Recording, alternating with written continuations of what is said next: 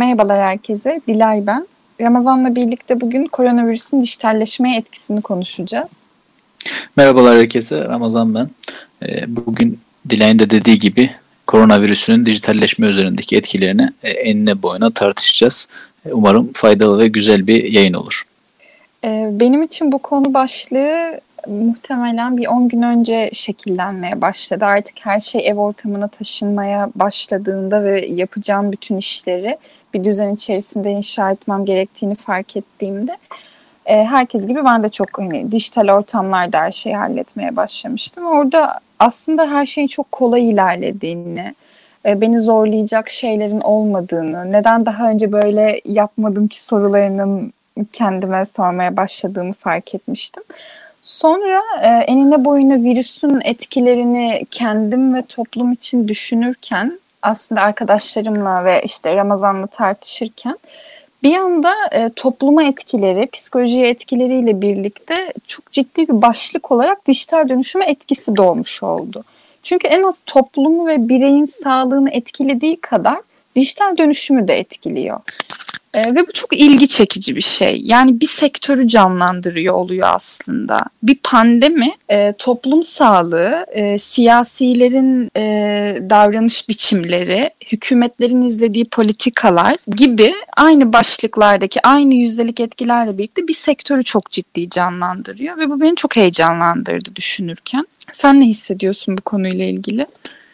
Ya şöyle bu süreci hemen hemen ilk ayını dolduruyoruz. E, ilk ayını doldurduk hatta bugün ve bir aylık bir süreç yaşadık. Bu süreçte tabii ki ilk başta ilk bir hafta insanların ve e, iş dünyasının tepkisiz kaldığını gördük. Yani sürece alışma evresi oldu. Şahsen de değerlendirirsem bu süreci ilk bir hafta hiçbir şey yapmadım ama baktığım zaman bu böyle bunun böyle devam etmeyeceğini düşündüm ve bir şeyler yapmamız gerektiğini düşündüm. Zaten biliyorsun biz platformumuzda birçok faaliyet yapıyoruz ama biz faaliyetlerimizi e, sahada yapıyorduk. Çalışmalarımızı, ARGE çalışmalarımızı, etkinliklerimizi ama bu süreç bunu yapamayacağımızı gösterdi. Ama şu an baktığımız zaman haftada 4 tane canlı yayın programı yapıyoruz. Şu an başladık podcast yayını yapıyoruz. ARGE ekibimiz çalışıyor, eğitimlerimiz oluyor. Baktığımız zaman bizim normalde yapamayacaklarımızı şu anda yapıyoruz. e, şahsen de değerlendirdiğim zaman e, ben bunu hep diyorum, canlı yayınlarda da bahsediyorum.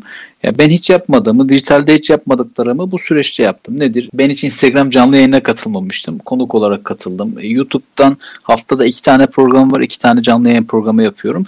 Ve sadece kendimizden, e, öznel kişiliğimizden çıkıp etrafa baktığımız zaman da herkesin veya zaten reelde bu faaliyetleri yapan e, teknoloji üzerine veya farklı farklı faaliyetler üzerine çalışan insanların dijitalle çok çabuk adapte olduğunu, bu sürece çok çabuk adapte olduğunu görüyoruz. Bu aslında bize şunu gösteriyor. Biz hazırdık. Biz hı hı. son 15-20 yılda e, dijital mecralarda yaptığımız hareketler, attığımız adımlar neticesinde biz bu sürece hazırlanmıştık. Sadece bir şey, bir şeyin bu dönüşümü sağlaması gerekiyordu. Bu dönüşüm bu virüs sayesinde oldu. Aradaki fark bu. Bu kadar hızlı adapte olmamız, bu değişime yani insanların değişime adapte olması o kadar kolay değildir. Ama baktığımız zaman çok hızlı adapte olduğumuzu gösteriyor. Ben bu süreçle ilgili şunu düşünüyorum. Biz zaten hazırdık. Bu pandemi süreci buna vesile oldu. Sonrası için de zaten bunu detaylı konuşacağız ama Sonrasında da şunu düşünmeyelim. Bu e, virüs salgını bittikten sonra bu online'da yapılan, dijitalde yapılan hareketlerin biteceği, tekrardan sahaya ineceğimizi düşünmeyelim yüzde yüz bir şekilde. Bugün yaptığımız birçok faaliyeti veya etkinliği veya programı biz virüs salgını bittikten sonra da devam edeceğiz. Çünkü biz şu anda bir alışkanlık kazanıyoruz. Bu alışkanlığı kazandıktan sonra bu alışkanlığımızdan da vazgeçmek kolay olmayacak. Daha kolay gelecek bize. Biz 15 günde bir buluşup toplantı yapıyorsak diyeceğiz ki 15 ayda bir buluşalım ama 15 gün hani ayda bir kez buluşup yapalım bir kez online platformlar veya işte Hı. online'da yapalım toplantımızı diyeceğiz. Bu bize daha rahat gelecek ve bana en azından çok rahat gelmeye başladı şu anda. Ya anladığım kadarıyla her şey çok akışında ilerledi. Herhangi bir tökezleme hissedilmedi mesela sizin platform özelinde ki sizin platform özelinde konuşuyoruz şu anda mesela örneklem yapıyoruz ama e, çoğu oluşum için, çoğu şirket için, e, bireysel olarak da böyle, işte çoğu şirket için de böyle. bir, bir sürü oluşum için konuştuğumuz şey geçerli bir hale geliyor. Anladığım kadarıyla akışın içindeydi ve hiçbir tökezleme, hiçbir zorlanma yaşanmadı. E, bunun ya biz sebebi bu süre... neye bağlı olabilir sence? Biz bu süreci zaten düşünüyorduk. Bazı çalışmalarımızı online'da yapalım diye düşünüyorduk ama buna talep olacağını sanmıyorduk ve yaptığımız testlerde veya e, yaptığımız araştırmalarda da bunu gördük. Yani insanlar buna hazır değildi. Bu alışkanlığı daha kazanmamıştı. Toplumsal bir alışkanlık kazanılması gerekiyordu. Bugün bu kazanıldı. Bu alışkanlık kazanıldığı için yapılan faaliyetler ve yapılan çalışmalar talep görüyor. Yani şu an şöyle bir dezavantaj var. Çok çalışma, çok alternatif olduğu için bu sefer de bir e, yoğunluk oluşmaya başladı. İnsanlarda da bir yoğunluk oluşmaya başladı. E, baktığımız zaman normalde ki normalde yaşadığımız yoğunluktan daha fazlasını yaşıyoruz ama daha fazla üretiyoruz. Daha fazla içerik üretiyoruz. Daha fazla faaliyet yap. O yüzden e, bu sürecin çıktı olarak e, bize artı getirdiğini söyleyebilirim. O zaman şurada çok ciddi hem fikiriz galiba. Bence de herkes çok fazla hazırdı. Kişiler çok hazırdı, oluşumlar çok hazırdı, e, ticari anlamda şirketler çok hazırdı buna. Herkes dijital dönüşümle ilgili isteklere, beklentilere ve altyapıya sahipti, hazırlamıştı kendini. Ama bence burada garip olan, ilginç olan ve düşünmeye değer olan şey şu ki hizmet verenler çok hazırdı ama alanlar hazır değillerdi ve istemiyorlardı. Bireysel olarak baktığımız zaman zaten hepimiz sosyal medya kullanan ve orada e, varlığını var, or, orada var olan insanlarız ve bir şekilde devam ediyorduk orada. Oluşumlar da aynı şekilde bireyler gibi bir süre sonra sosyal medyada varlıklarını devam ettirmeye başladılar. Şirketler zaten online olarak platform kullanmak zorundalar. Bunların akabinde gerçekten herkes altyapısını her şeyi hazırladı ama kullanıcı alamadı ya da hizmet alanı oraya çekemedi. Ben mesela bireysel olarak hizmet veren belirli noktalarda hizmet veriyorum, belirli noktalarda hizmet alıyorum. Hizmet veren olarak e, hizmeti verdiğim alanla ilgili ben de çok hazırdım. Çok istekliydim ve taleplerim vardı ama diğer alanda hizmet alırken okey olamıyordum bu duruma. Sen nasıl hissediyordun mesela? Sen de hizmet veren olarak hazır olduğunu söylüyorsun mesela. Hizmet alan olarak ne düşünüyordun? Şöyle ben zaten hizmet alan olarak da bu duruma adapte olan, entegre olan biriydim. Özellikle bazı eğitimleri online'da alan biriydim. Dolayısıyla benim bu sürece geçişim daha rahat oldu. Ama hizmet alan kişilerin hazır olmamasının sebebi o toplumsal alışkanlığın kazanılmaması daha. O toplumsal alışkanlık da bahsettiğimiz gibi işte bu virüs sayesinde, bu salgın pandemi sayesinde kazanıldı. Dolayısıyla yani kişi birey olarak hazır olabilir ama etrafındaki kişiler buna hazır değilse, toplum buna hazır değilse, toplum olarak bu hizmeti alması çok mümkün değildir. Bir toplumsal alışkanlığın değişmesi gerekiyor ve bu sayede değişti. Bu da biraz da zorundalıkla oldu. Zorunda kaldı insanlar. Evde geçirdikleri onca uzun vakitte insanlar bunları yapmak durumunda kaldılar. Etrafına baktıkları zaman sosyal medya hesap, sosyal medya hesaplarına girdikleri zaman onlarca canlı yayın, onlarca farklı içerik e, karşılaşınca aa bunları biz alalım. Biraz hani sürü psikolojisiyle e, te, dijitalde sürü psikolojisiyle iler, ilerledikleri için ilerlediğimiz için daha doğrusu bu hizmetleri almak durumunda kaldık. Yani çok bilinçli olarak yapılmış bir hareket olarak görmüyorum. Ha, bazı spesifik konularda özellikle takip ettiklerimiz veya insanların takip ettiği yayınlar veya içerikler vardır muhakkak. Ama bunlar zaten vardı. Ama toplum olarak bu buraya entegre olmamız biraz da o sürü psikolojisinin verdiği, bize kazandırdığı durumla bu sürece dahil olduk ve biraz da zorunda kaldık evde kaldığımız için. Yani ben bu süreci böyle değerlendiriyorum. Buna da çok çok katılmakla birlikte bu toplumsal alışkanlığa dönüşüyor olmasıyla birlikte hatta bunun ilk madde olmasıyla birlikte ikinci bir madde de eklenebilirmiş geliyor gibi bana. E, hatta toparlayabilirsek bu e, sert bir şekilde dijital dönüşümle ilgili e, maruz kaldığımız bir durum var burada pandemi sebebiyle. Peki pandemiden sonra bu devam edecek mi? Evet edecek. Tıpkı senin dediğin gibi çünkü artık e, bir alışkanlığı terk ettik. Yani konfor alanımızdan artık çıktık.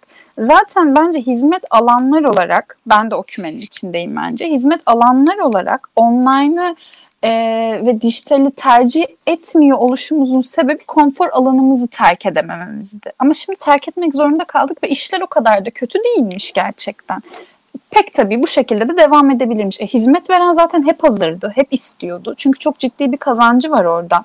E, mesela oluşumların e, şöyle bir kazancı olabiliyor bu dijital dönüşümle ilgili.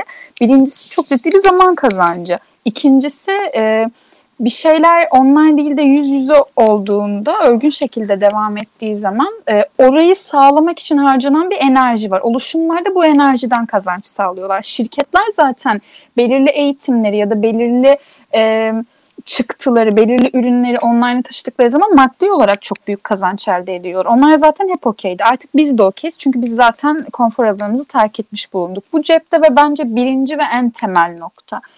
E, ama devam etmesi, e, bu süreçten sonra devam etmesiyle ilgili ikinci ve e, bağlantılı bir nokta daha varmış gibi hissediyorum. Sen ne düşünüyorsun onu merak ediyorum hatta. Bence bu süreçte bir de insanlar e, bu online olarak çıktıların, ürünlerin, onlara sunulan hizmetin mutfağını da gördüler bence. Ve artık herkes üretmeye başladı. Çünkü çok kolay. Gerçekten bu süreçte bir şey üretmek çok kolay. Ee, normalde yüz yüze bir eğitim aldığınızda mesela ben biraz daha o sektörde olduğum için oradan örnekleme yapabiliyorum. Yüz yüze bir eğitim aldığınızda eğitimi alan olarak eğitimi veren noktasına geçmek o kadar da kolay olmuyor. Çünkü o imkanlara sahip değilsiniz. Öyle büyük bir şirketiniz yok mesela. Ee, işte öyle bir salonunuz yok. Öyle araç gereçleriniz yok ve bir anda hizmet veren, işte eğitim veren olamıyorsunuz. Hangi alanda uzman olursanız olun gibi. Ama artık her şey çok hani online'a döndüğü noktada herkesin imkanı eşit gibi. İnternet bağlantın varsa sen de verebiliyorsun bu eğitimi. O yüzden aslında herkes mevcut potansiyelini diğer imkanlara bağlı olmaksızın ortaya koyabileceği çok büyük, çok geniş ve çok verimli bir alana sahip oldu. Ve herkes üretmeye başladı. Hani e, teorik olarak veya uzmanlık gerektiren alanlar olmasa bile insanlar takip ettikleri, destek, destekledikleri şeyleri bu sefer üretir hale geldiler. Yani hani en olmaz şekilde bile çok YouTube videosu izleyen bir insan bile artık evde dura dura bunu hadi ben de çekiyorum'a taşıdı kendini. Üreten noktaya geldikleri için ve üretimdeki hazzı aldıkları için bence artık o noktada bulunabildikleri için bundan sonra hiç hiç terk etmeyeceklermiş gibi hissediyorum ben. Ve bunun da e, senin e, bundan önceki konuşmanda söylediğin gibi çok ciddi dezavantajları var aslında. Evet devam edecek. Evet hizmet alanlar bunu değiştirmeyecekler. Konfor alanlarını terk ettiler ve artık okeyler bu duruma. Buradan devam edeceğiz. Hep birlikte buradan yürüyeceğiz bence buradan sonra da. Ama bu demek oluyor ki e, pazarda çok fazla ürün olacak. Çok fazla e, kirlilik olacak. Çok fazla kalitesiz içerik olacak e, çok fazla hizmet veren olacak, üreten olacak ve e, büyük dezavantajları var. Olacak yani bunun aslında. Bu konuyla ilgili ne düşünüyorsun? Bugün YouTube'da içerik üretmek kolay bir şey.